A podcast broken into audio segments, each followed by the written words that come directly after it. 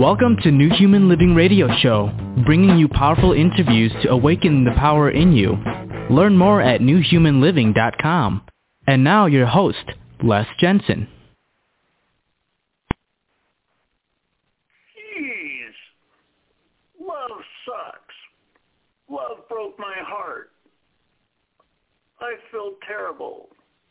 I don't want to ever love again. I feel I feel so much pain in my heart. I don't want to ever feel that again. Know about that. Been there, done that. Curled up on the kitchen floor alone with a immense pain in my heart. Yeah, I know that feeling. Was it really love that hurt so much? Does does love hurt? Love has many, many faces, but to to think that love is the culprit to pain, I'm not so sure. I think we're in for an excellent conversation tonight. The topic is radical loving. I love that. Radical loving. One God, one world, one people. And our guest tonight is Rabbi Wayne Dosick. We're going to bring him on in just a minute, but hmm. Okay, everybody, now raise your hand if if you've had your heart broken in a loving relationship. Yeah, go ahead. Come on. Come on, get your hand up. Only if it's appropriate for how you have felt in the past. I think a lot of uh, what do you say, wounded people are walking around, and uh,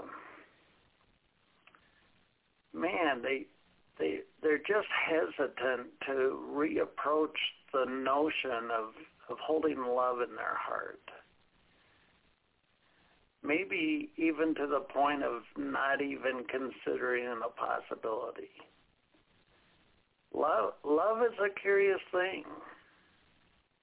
I think the more you immerse in it, the the harder it is to language. I think that's why people revert to poetry. Rumi talks about trying to speak about love and ending up speechless, or writing about love and the pen breaks and the paper slips away. But I suggest,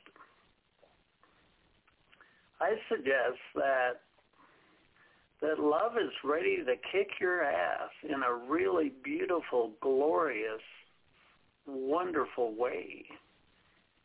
And I think there's a way to heal your relationship with love to the point where it will it will never hold pain for you again. And tonight I'm I'm excited to to jump into this episode because um, our guest has so much experience with this topic, and I want to I want to create a an opening uh, uh, to hold the space for radical loving. So let's get to it. Now, to be clear, the topic of tonight's show is the name of Rab, Rabbi Dosick's latest book, Radical Loving, One God, One World, One People.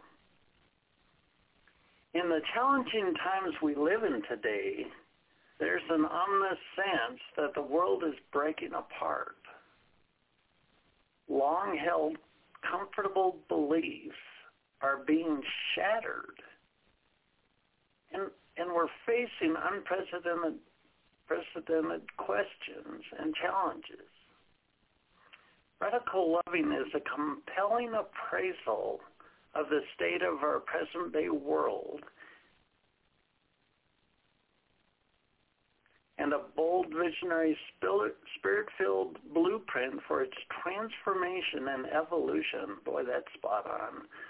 for radical loving and awesome holiness. I want to hear about that part. With a fer- fervent urgency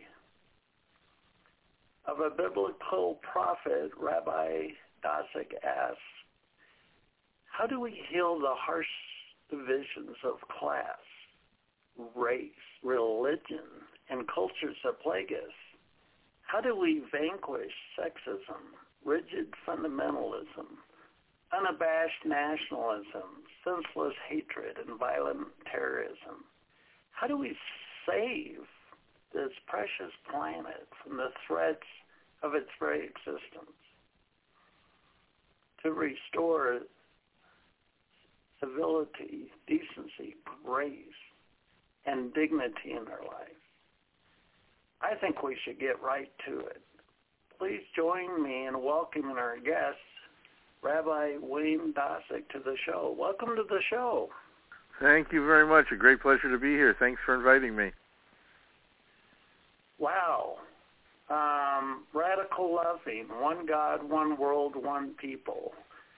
Um, I like to kind of get some of the, the terms we're using uh, defined at the top of the show because, for example, the term God is as old as probably dirt, and there's probably a thousand different definitions of what God is, and certainly um, the the belief of God has been the source of a lot of pain and suffering on this planet.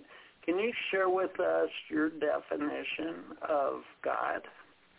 Well, it's so interesting that you would uh, begin here because one of the great problems in our world today, the theme song of the world seems to be "My God's better than your God," because we each we each define God in different ways. We each have different relationship with God, and the differences between us have uh, caused great pain and anguish.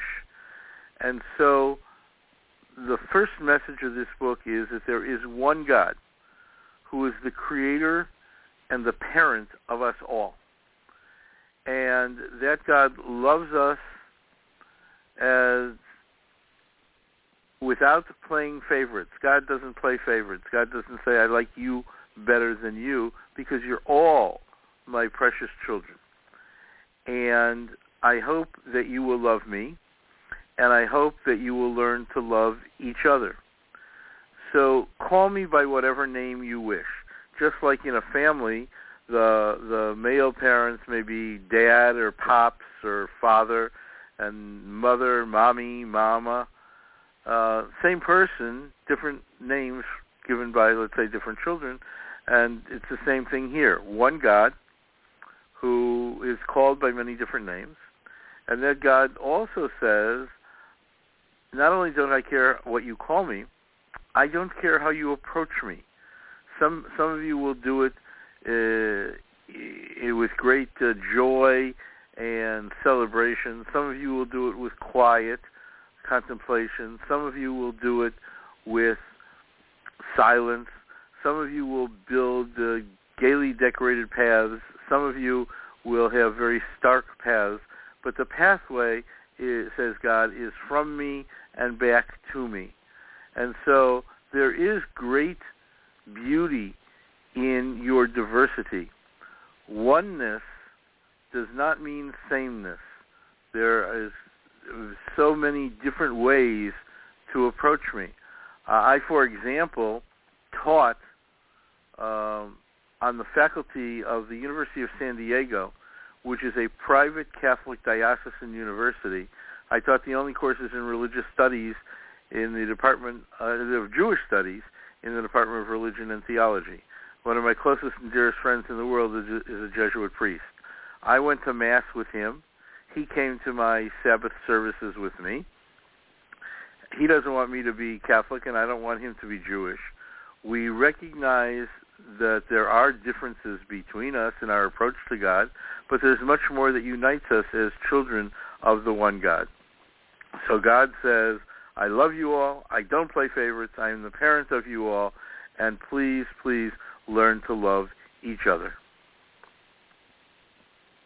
Now, as a kid, I, I remember one of the greatest days of my life. I was I was raised the last of seven kids, and the day I could beat up my older brother and he could taunt me no more was a glorious day of redemption. and and I bring that up because there's some pretty brutal human on human suffering on this planet, and there's certainly been maybe millions, if not billions, of prayers prayed to God.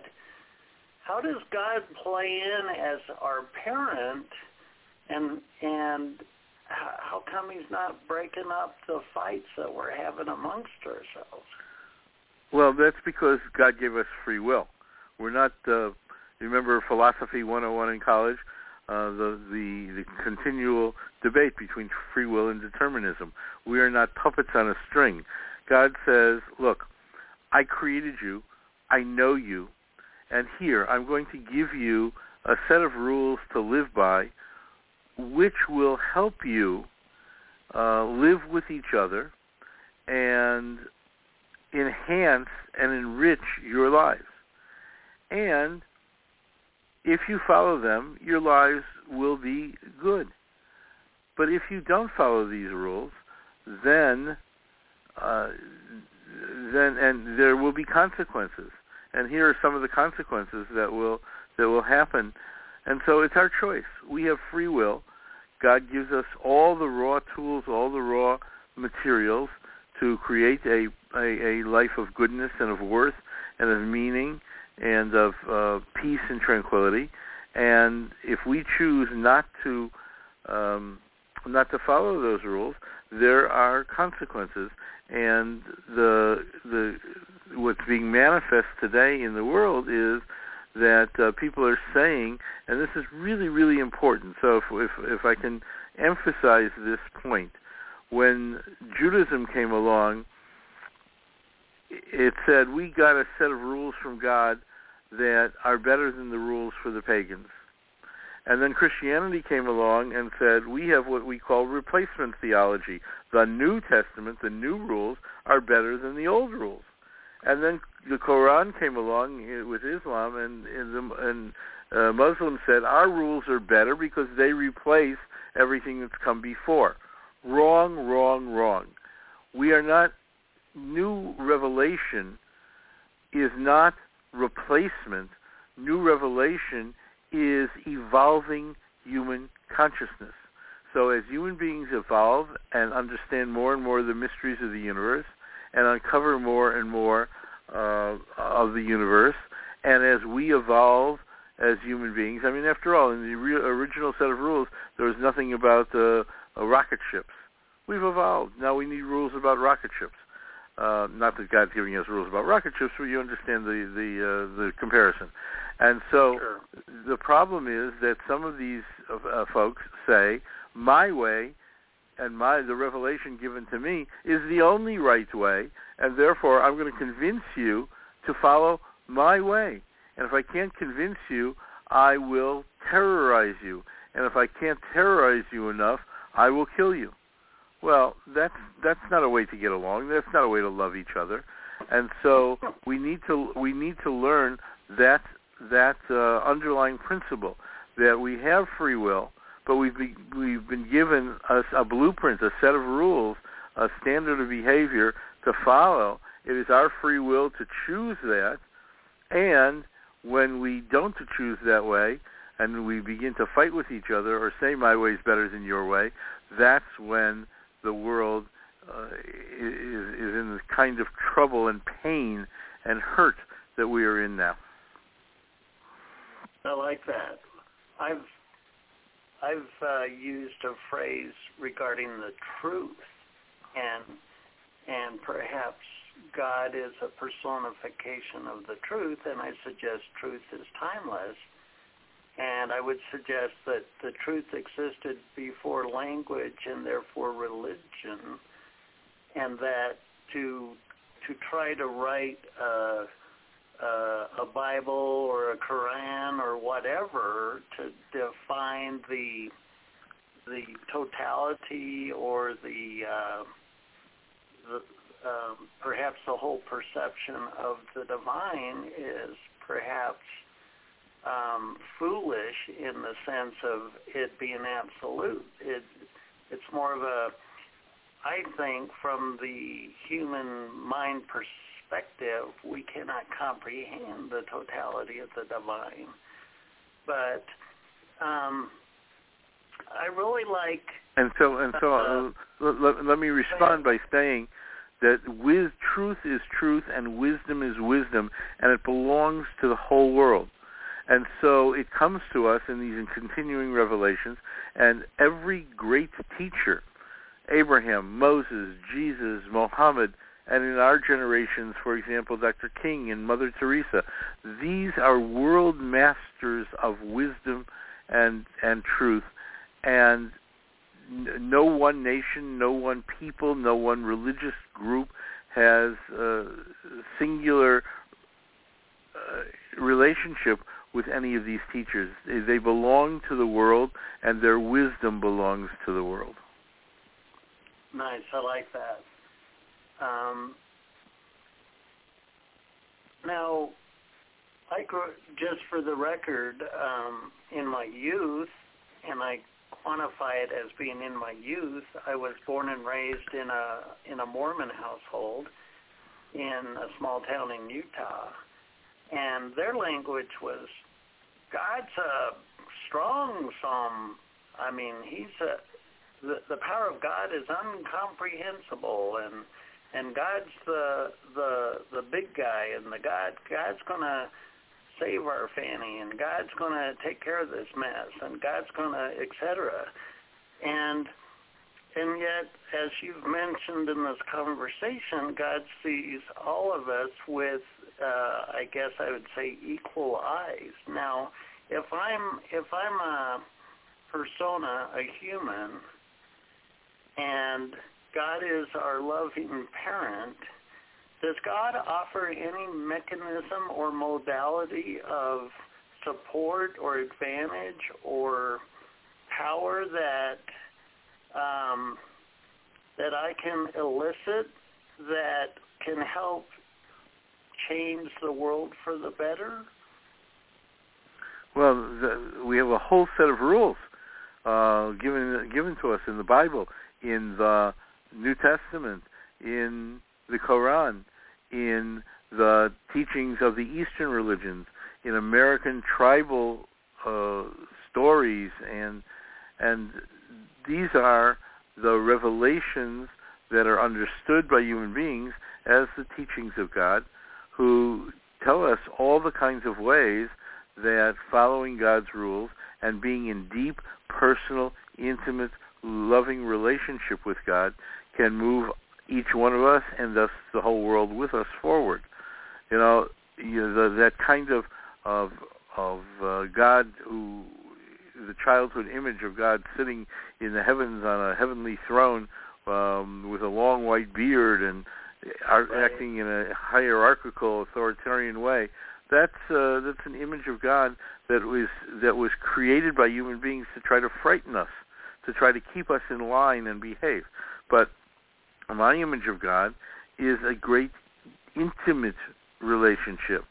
Um, I, uh, I I like to think of of having of being able to talk to God with pillow talk, in the great intimacy of a loving, loving relationship, and so it all depends on on how you want to relate to God, and uh, how you think that God wants to relate to you.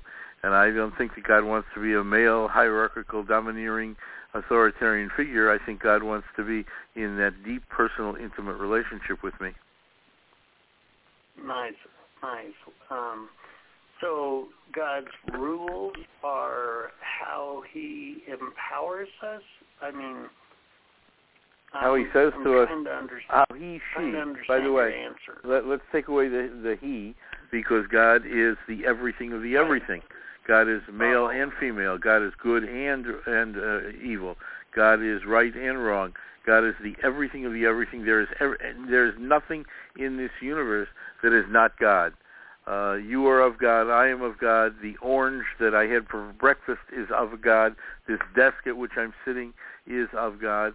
Because uh, scientists may call it uh, faster and slower moving mo- uh, molecules, but we call it God. And so God gives us this uh, this uh, blueprint and says, "Here, here, this is the way that you behave well with each other, and you learn to live in peace and harmony and tranquility with each other."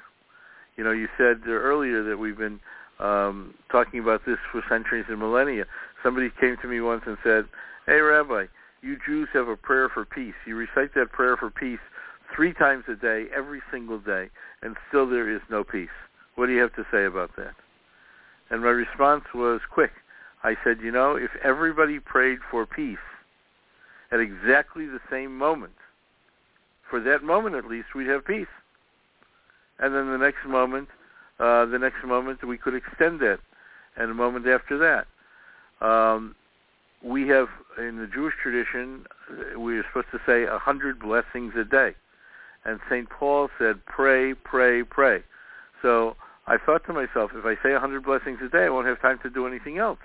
And that, of course, is exactly the point, because if I am in God energy, if I'm in God energy, saying a blessing and know that five minutes from now or seven minutes from now I'm going to say another blessing, it's very hard for me to fall out of God energy and cheat you in business or take out a gun and shoot you um, or threaten you. So the more we stay in God energy, the more the love vibration comes in this world.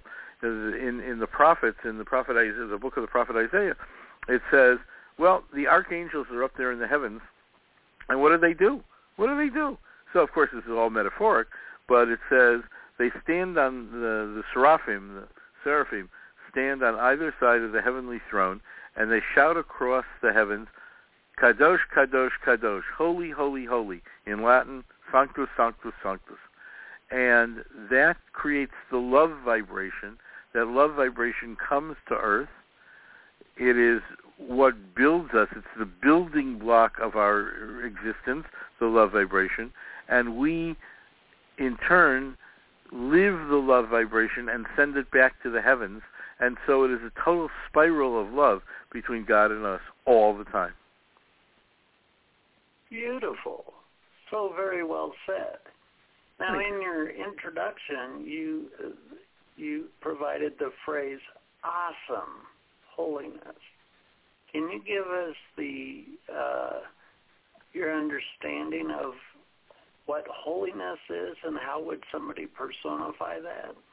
Well, it, it, it is the twin to radical loving. So in radical loving, uh, we make the life of another as precious to us as our own. I want to repeat that because it's so important. You love radically when you make the life of another as precious to you as your own. And so awesome holiness means that we uh, are to be like God in every thought and every word and every deed. And we are to meet the needs of the community to make the ordinary extraordinary. So meeting the needs of the community, what does that mean?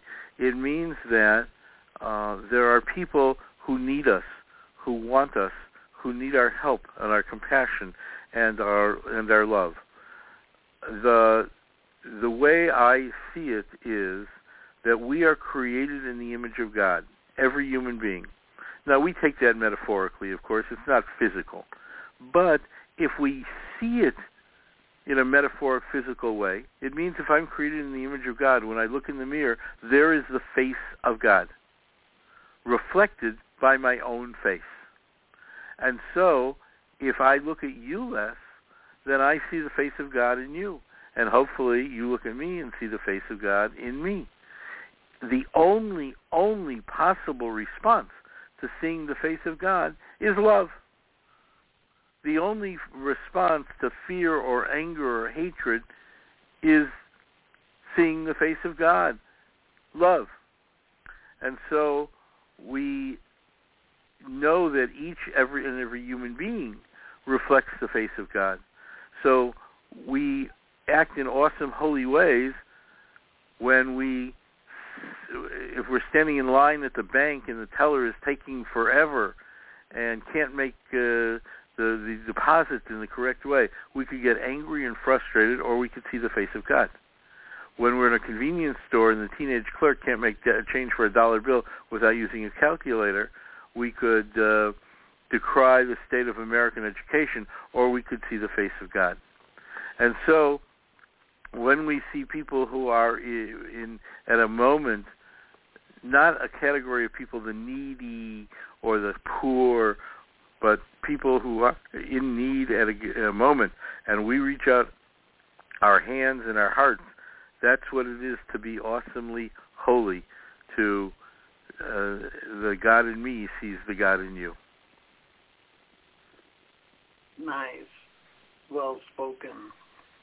Now the the the uh, perhaps the knee-jerk reaction is to judge people, and sometimes when the person we're looking at is the the initiator of of pain and suffering to another person, how do you how do you I guess like get out of your head or whatever? How do you um, break the cycle of judgment so you can look with virgin eyes to see the the innocent truth, or I, I'm not quite sure how to language it. How do you how do we get over out of our own way when we react in a way that stops love?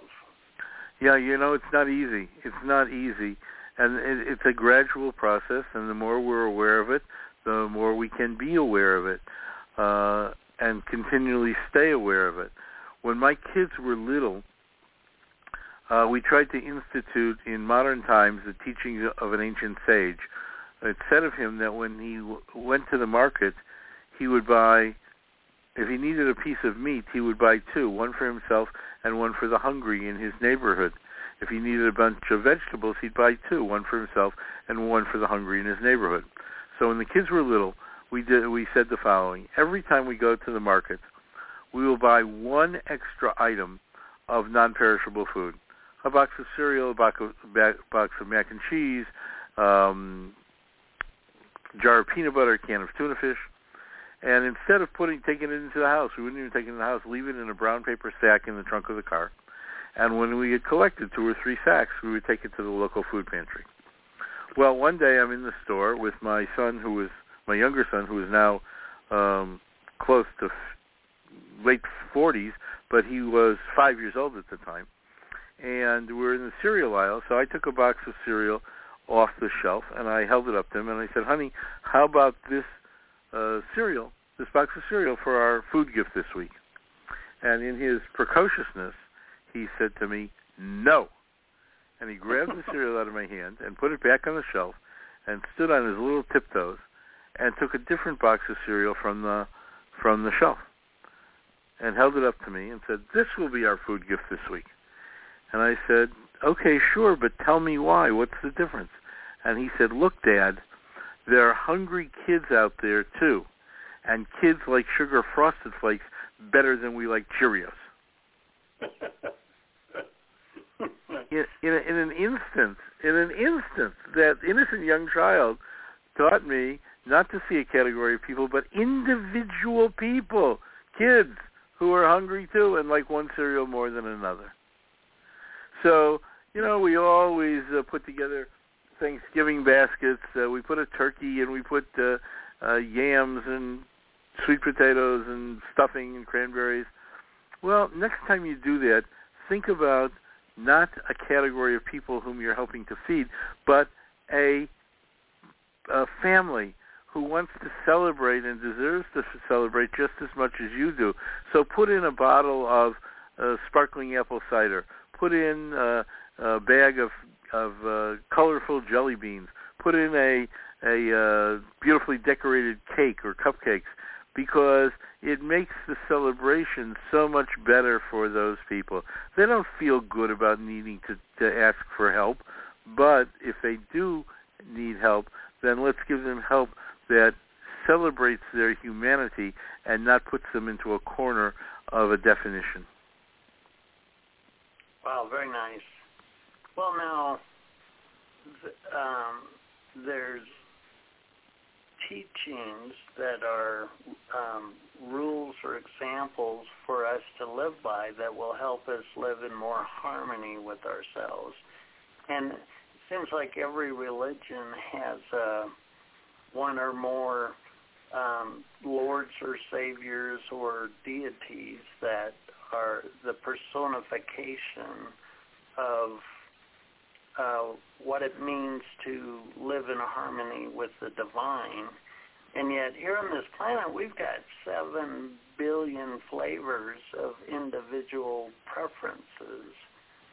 If as as we um, go through our practices and our, our religious etiquette day in and day out, what's what's the I guess what I'm getting at is are are we gonna are we gonna lose our individuality as we uh, hone ourselves to the place of love, or will we actually blossom more with uh, a more rich and uh, diverse expression of ourselves? Hmm. You know, I wrote Radical Loving as an aspirational book saying we can do better than we are doing now. We we need to uh, get rid of the racism and the sexism and the and misogyny and white nationalism and um, anti-Semitism and Islamophobia uh, because they break us apart instead of bringing us together. And we need to strive for the common good. It was an aspirational book. And then, even before it came out, we were smacked with the reality of COVID. And all of a sudden, that, w- that which was perhaps theoretical became very, very practical. So, for example, someone said, you have to reopen America because my pizza parlor or my beauty shop or my nail salon is the only way I can feed my family, and I have to have the dignity of my children being able to eat. That's one way to to look at it. The other way to look at it was you must reopen America immediately because I have to have the right to go to the bar and dancing or to the beach when I feel like it. Two different ways. One is the the declaration of individual rights and individual freedoms, and the other is striving for the common good.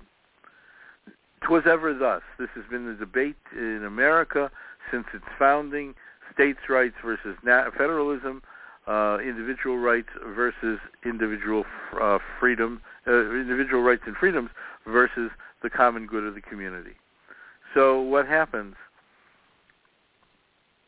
Um, we we get a cure or at least a mitigation of the vac- of the COVID through vaccines, and some people say you can't make me take a vaccine, and you can't make me. It's all a conspiracy. It's all, and all of a sudden we have a, a broken society because we have people who become uh, walk into a place without a mask and without a vaccine, and it's like throwing a bomb into a room um, uh, of innocent people who've already had their vaccines and who are wearing their masks. Um, you know, the Supreme Court long ago uh, ruled that you have individual rights except your rights end where my nose begins. You can stick out your fist as long as you want, as long as you don't punch me in the face. You don't have the right to yell fire in a crowded uh, theater. And you know what? The people who who are uh, arguing against the vaccines, they still stop at red lights because they want to protect themselves and the people around them. So this is this is the big debate.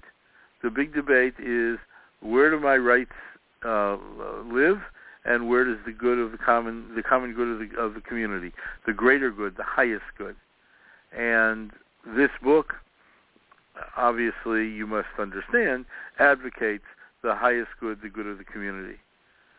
Um, we used to be a front porch community, America was. When um, I was growing up in Chicago, uh, we knew all our neighbors. And when I mean a front porch, a front porch community, um, in in uh, the 50s, particularly 1959, the year the White Sox won the pennant, we uh, we all had our little transistor radios. You remember those? And literally, we sat on our front porches and listen to the White Sox games. And if something good happened, you could hear the cheer going up and down the block. And my mother was a stay-at-home mother, uh, but every once in a while she'd go out to a meeting or go to the library or have lunch with her friends or go to the PTA or the sisterhood. Uh, but I couldn't get away with anything because as soon as she got home, um, I, even before she had her coat off, a friendly neighbor was on the telephone. Roberta, do you know what Wayne did while you were away? It was a front porch community. And then this really breaks my heart to, to to to tell you this, but I think that it all began to fall apart with free agency in baseball. I love baseball, but but and I love labor unions. America was built on the backs of labor unions. But it used to be that the players were deeply loyal to the team and to the city. We knew all the players. We knew their numbers. We knew their batting averages, and they all lived in the community because they weren't being paid so much. So during the winter, uh, some of them worked at a car dealership or sold insurance, and they all came to the father, son, daughter um, dinners at the Boy Scouts and the Cub Scouts and the churches and the synagogues, and they gave us autographs. We could shake their hands. Uh, one of the guys in uh, his grandma lived in my neighborhood, and she came. Anytime he came to visit grandma, he'd come out, and every once in a while he'd play catch with us on the playground or hit us grounders. And then free agency came along, and it was no longer the good of the team or the good of the city, but me, me, me, I want to get my statistics as high as possible so that I can sell myself to the highest bidder when, when I become a free agent. So our children began to see the me, me, me uh, society. And conversely, we saw the not me society. Their athletic heroes could say, uh, my bloody shoe prints might be all over the murder scene, but I didn't kill my wife. Not me. Not me. And so we have this tremendous dichotomy, and that's part of what we're left with right now. And part of what this book advocates is coming back to that front porch community. Uh, America was supposed to be a melting pot. It was supposed to be a, um, a beautiful uh, weaving together of ethnicities and backgrounds and countries and it feels to me as if America is these days a patchwork quilt of special interests. Special interests are important, but they have to give way to the highest interest, to the highest good of society. A patchwork quilt. You know, the 2020 really kind of isolated so many of us. Stay at home, stay at home, stay at home and our our social demeanor, if you will, was pretty much squelched.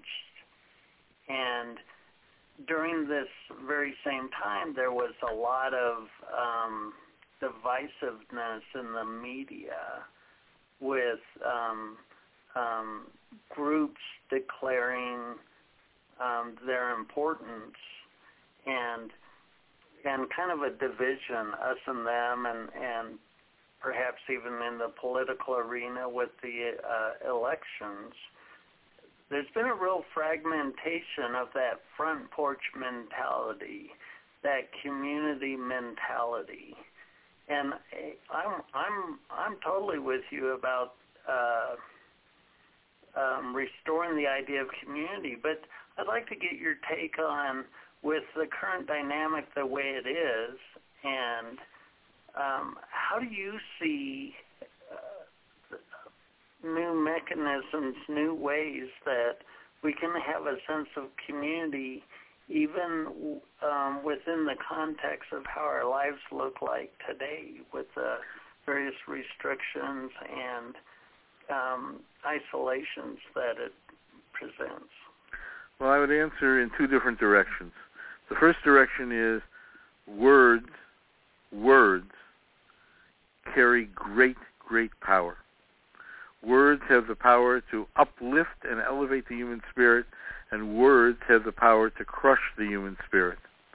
And for a number, number of years in this country, the rhetoric was divisive and hateful and told us literally that there were good people on both sides of evil. I referred to Charlottesville. And that's just not true. And and people thought that they were given tacit permission to be anti-Muslim, to be anti-Semitic, to be selfish for their own needs. And so, fortunately, the rhetoric has changed in the last little bit of time. It's, there's still a lot to heal. There's a lot of civility to return to, but we're on the way. The second thing is, you know, somebody once said to me in the midst of all this COVID, how could God do this to us? So I asked, what do you mean? Well, you know, God's so powerful.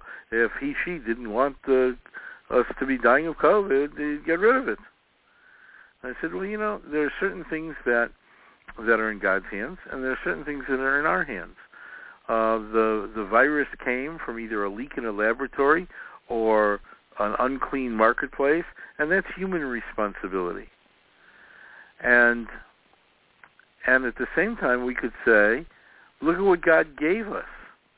Do you know that the when we think about it, inter, the internet and the smartphone and email and computers they're what, 30, 40, 50 years old? They're brand new. So God says, we, you could look at it and say, God says, listen, when I knew you were going to have to be isolated through your own foolishness, uh, I gave you all these devices so that you could communicate with each other. And I gave you Instacart and uh, Grubhub and um, uh, DoorDash so that you could have food delivered to you. And I gave you Amazon so that you could get everything else. Uh, we never think about those things, uh, but there is a grand plan. And isn't it amazing that all these communication devices came just decades before we desperately needed them? Otherwise, we would have been incredibly lonely. Nice. Nice point. I like that. Thank you. Well, now, um, so if if there's a, a Kool-Aid a belief, a set of rules, a way of living that can make us more radically loving, and we were all to partake of that. And what I'm getting at here is with these teachings, if we were to look for those teachings as examples of behavior, as examples of living as examples of loving, how how would our culture change? I mean, what differences would we notice if if that actually happened? What would be different about our our culture, our society? You know, I'm going to go. I'm going to go simply to the the the Bible because it's a simple way to begin, and that is uh, love your neighbor as yourself doesn't mean you have to love your neighbor exactly the way you are. So I always give this example that that if I were feeling sad or depressed and you're my friend and you want to love me as you love yourself, um, you might get me uh, tickets to a baseball game and say, "Hey, we're going to go to a ball game." Well, it might be that that I want to go to a symphony instead of the baseball game. It, it, it the the the detail doesn't matter, but the underlying principle does. Uh, the other way is what I call F-A-N-A-M-I. Uh, well, be, before that, the, the simple rules of behavior: don't kill, don't commit adultery, keep Keep trust and faith. Don't steal. Don't um, lie about your neighbor. Don't even think about it. You know, those are those are ancient teachings that are as irrelevant as as tomorrow. All we have to do is incorporate those teachings in our lives. Uh, don't slander. Don't gossip. Don't breach trust. Don't um, don't uh, all the don'ts and all the do's of how we how we behave with each other. And then on the simplest way, I have this little program which I call FAN-AMI, Find a Need and Meet It.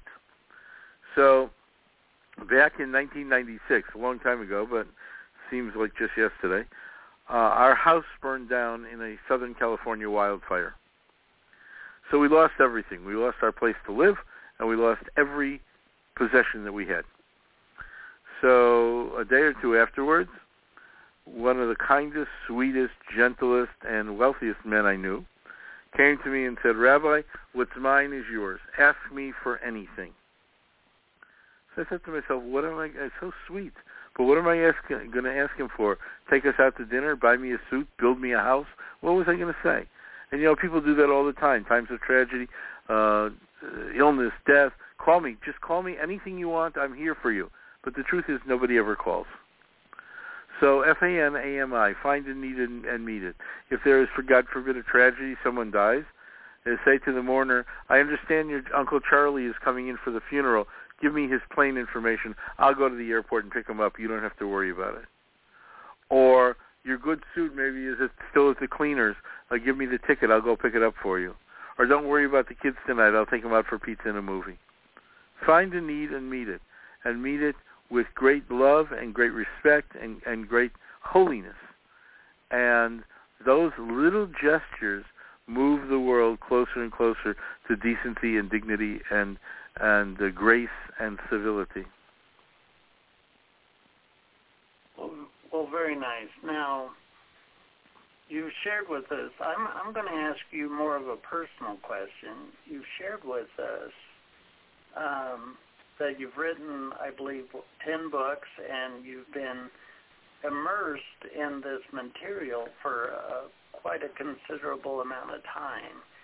And from my own perspective, I know love is this just deep, rich arena. How has your relationship with love changed over the years as you write books about it, you contemplate it, you embody it. How has that changed you? Well, truthfully, I don't think I don't think it has. I've had a concept of love that says love God, love your fellow human beings, love yourself, and um, I try to keep that at the core of my being.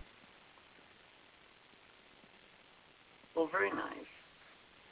Well, now let's turn the the, the focus on your platform. So, um, let tell us where that we can get your book. Tell us about other books, and if you have uh, a platform of service or whatever that you want to share, please include that and share that with our audience, if you would.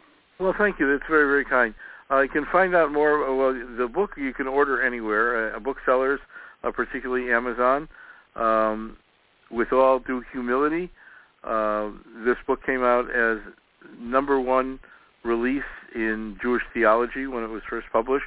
It's not just about Jewish theology, but that's the category Amazon put it in, and it uh, debuted as the number one seller. And again, with all humility, uh, this book has won three awards at the International Book Awards. It was named a finalist in the category of social change. It was the first place winner in general religion and the first place winner in inspirational spirituality. International Book Awards uh, came out just uh, at the end of June. So I'm pretty proud of those things. You can find out more about the book at the website radicallovingbook.com. Pretty easy, radicallovingbook.com. And there you can find out more about the book and more about me And we've also produced a uh, album of music, 21 chants, all in English, because you know chanting um, moves us to that unconscious place in our psyches where we feel the holy love connection to all that is, and it creates a channel for us between us and God, and from the unconscious it bubbles up into the conscience, and so um, into the consciousness and to the conscience, and so um, you can you can uh, listen to three or four of the chants, as we used to say on the old south side of Chicago, free for nothing. And if you wish, you can uh, purchase a download or a real hard copy CD. We still have some of those. So uh, and lyrics come along with it all. So there you can find out more about it. And there, uh, most of my other books are listed there too. They are also all on Amazon. So if you go to my page on Amazon, Dosick D O S I C K, that's me um, or Rabbi Wayne Dosick. Uh, you'll see the books there. There's one book called The Business Bible, 10 New Commandments for Bringing Spirituality and Ethical Values into the Marketplace. There's one called Golden Rules. It was a major book, uh, 10, 10 Commandments uh, uh, that people, that uh, parents need to teach their children, 10 ethical values that parents need to teach their children. We also wrote a book of my wife and I together about the indigo children. Uh, there was a book in the aftermath of the fire called When Life Hurts, and a number of uh, Jewish books, including what is now a classic. It's called Living Judaism, The Complete Guide to Jewish Belief, Tradition, and Practice, and it is a basic 101 textbook. If you want to know uh, about Judaism, it is this is the book. It's been used for the last 25 years in synagogues, churches, seminaries, colleges, universities, um, 101 classes. And uh, so that's out there too, and a number of other Jewish books, including Dancing with God and um, and a book called 20 Minute Kabbalah, which is a daily personal spiritual practice, all done in 20 minutes. And the book before this is Revolutionary Theology. It's called The Real Name of God, Embracing the Full Essence of the Divine. And so there we talk about who God really is and how we can be in relationship with God. Beautiful. Very well said. Thank you. Well, you know, an hour can go by pretty fast. I want to thank you for being our guest tonight. I very much have enjoyed this conversation. And I very much enjoyed uh, the the conversation with you and the fine questions that you ask. And if we have one more second, I'd like to sure. ask people ask people to remember the name Darnella Frazier. I know it's a hard name. Uh, we don't know it very much, but boy, this is a 17-year-old kid who had the the courage and the the patience and the fortitude to stand there for almost 10 minutes taking the video of the officer killing George Floyd. And it was her video and her testimony that made him a convicted murderer rather than a, than a uh, somebody getting away with um, with uh, murder, and it takes courage to be the one person who stands out from the crowd and says, "This is the right thing to do, and this is how I'm going to do it." You know, there's a great story about the cafeteria line where there's a new pl- a plate of, of beautiful new baked chocolate chip cookies, and the sign says, "Take, please take only one chocolate chip cookie." And uh, a number of people took two and three. And there's another sign that says, "Please take only one chocolate chip cookie. God is watching." And then you move down the cafeteria line, and there's a bowl full of beautiful apples, and it says, "Take as many uh, apples as you want. God is watching the chocolate chip cookies." So the question nice. is, if if if there were a constantly running video camera or videotape recording your actions and your words today, and that videotape would be tomorrow night six o'clock news, and you had to call your parents or your children or your grandchildren and say, "Watch me, I'm on the news." Would you be happy and proud, or would you be ashamed and embarrassed? That is a measure of how well we live, how well we embody radical loving, and awesome holiness. Well, thank you very much for contributing to the show tonight. I've very much enjoyed this conversation. Thank you so much. Take good care. We've been talking with Rabbi Wayne Dosick, and the topic tonight has been Radical Loving, One God, One World, One People, which is the name of his latest book. Boy, howdy, love, love, love, love, love. Um, you know, for myself, um, I've shared many times on this show how the cosmic 2x4 cracked me open 25 years ago. And uh, that started me on a journey that I didn't see coming. I didn't. I had no clue my life was about to change. And 25 years, I've been scrubbing my psyche, and I'm I'm continually continually impressed with with how love can show me a new face, a new way, a new modality within itself. It's like this it's like this magic material, so to speak, that morphs into whatever it needs to be in the moment. Um, love is love has just kicked my ass. I mean, and and I say that in a very very good way. The more I heal my relationship with love, the the, the richer, the fuller, the broader the the view, the vision, the idea of what my life might be becomes.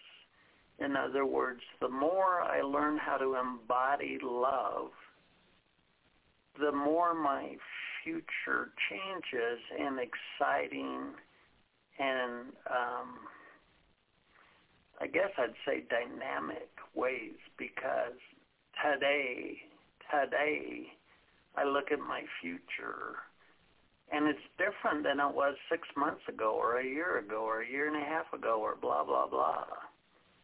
And that's because I'm showing up in a, yeah, I, I guess I'd say a deeper appreciation for love. It's kind of like you're playing a game of poker and unconditional love's on the other side of the table and your ego's a little spooked and it's like, yeah, I don't know about this. And uh, so your ego slides out a stack of chips and says, what's love got to do with that? And, and love smiles and and shows a reflection of what might be and it kind of surprises you. And it's like, wait a minute, I wasn't quite expecting that.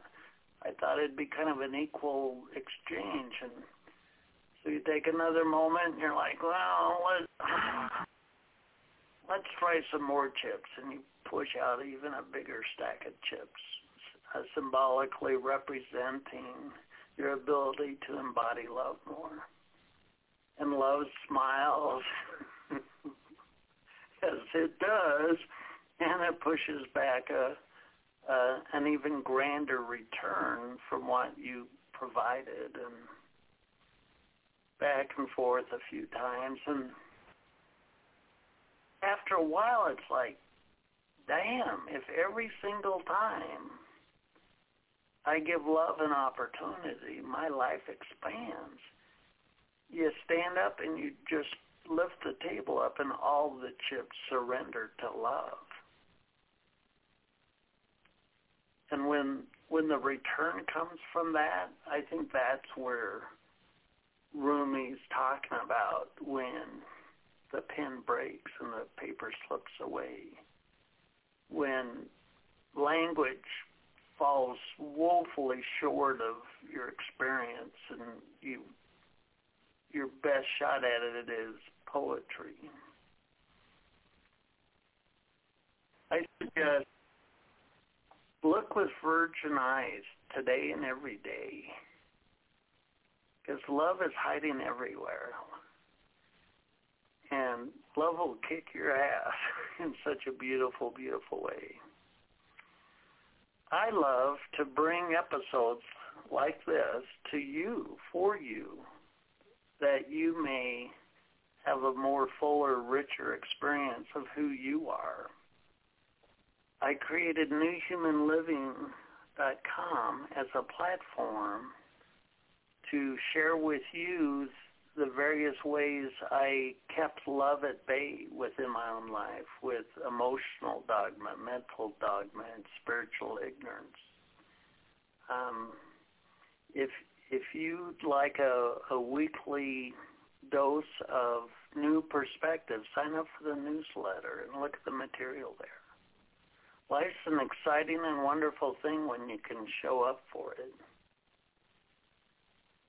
Time is up, and here we are. I want to thank you, the listener, for showing up for yourself. You joined us tonight, giving yourself an opportunity to expand who you are, and I thank you for that. Until next time, I'm your host, Les Jensen. Thanks for listening.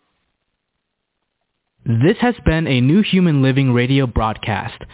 You can raise your own personal power with Personal Power Fundamentals home study course at newhumanliving.com. Thanks for listening.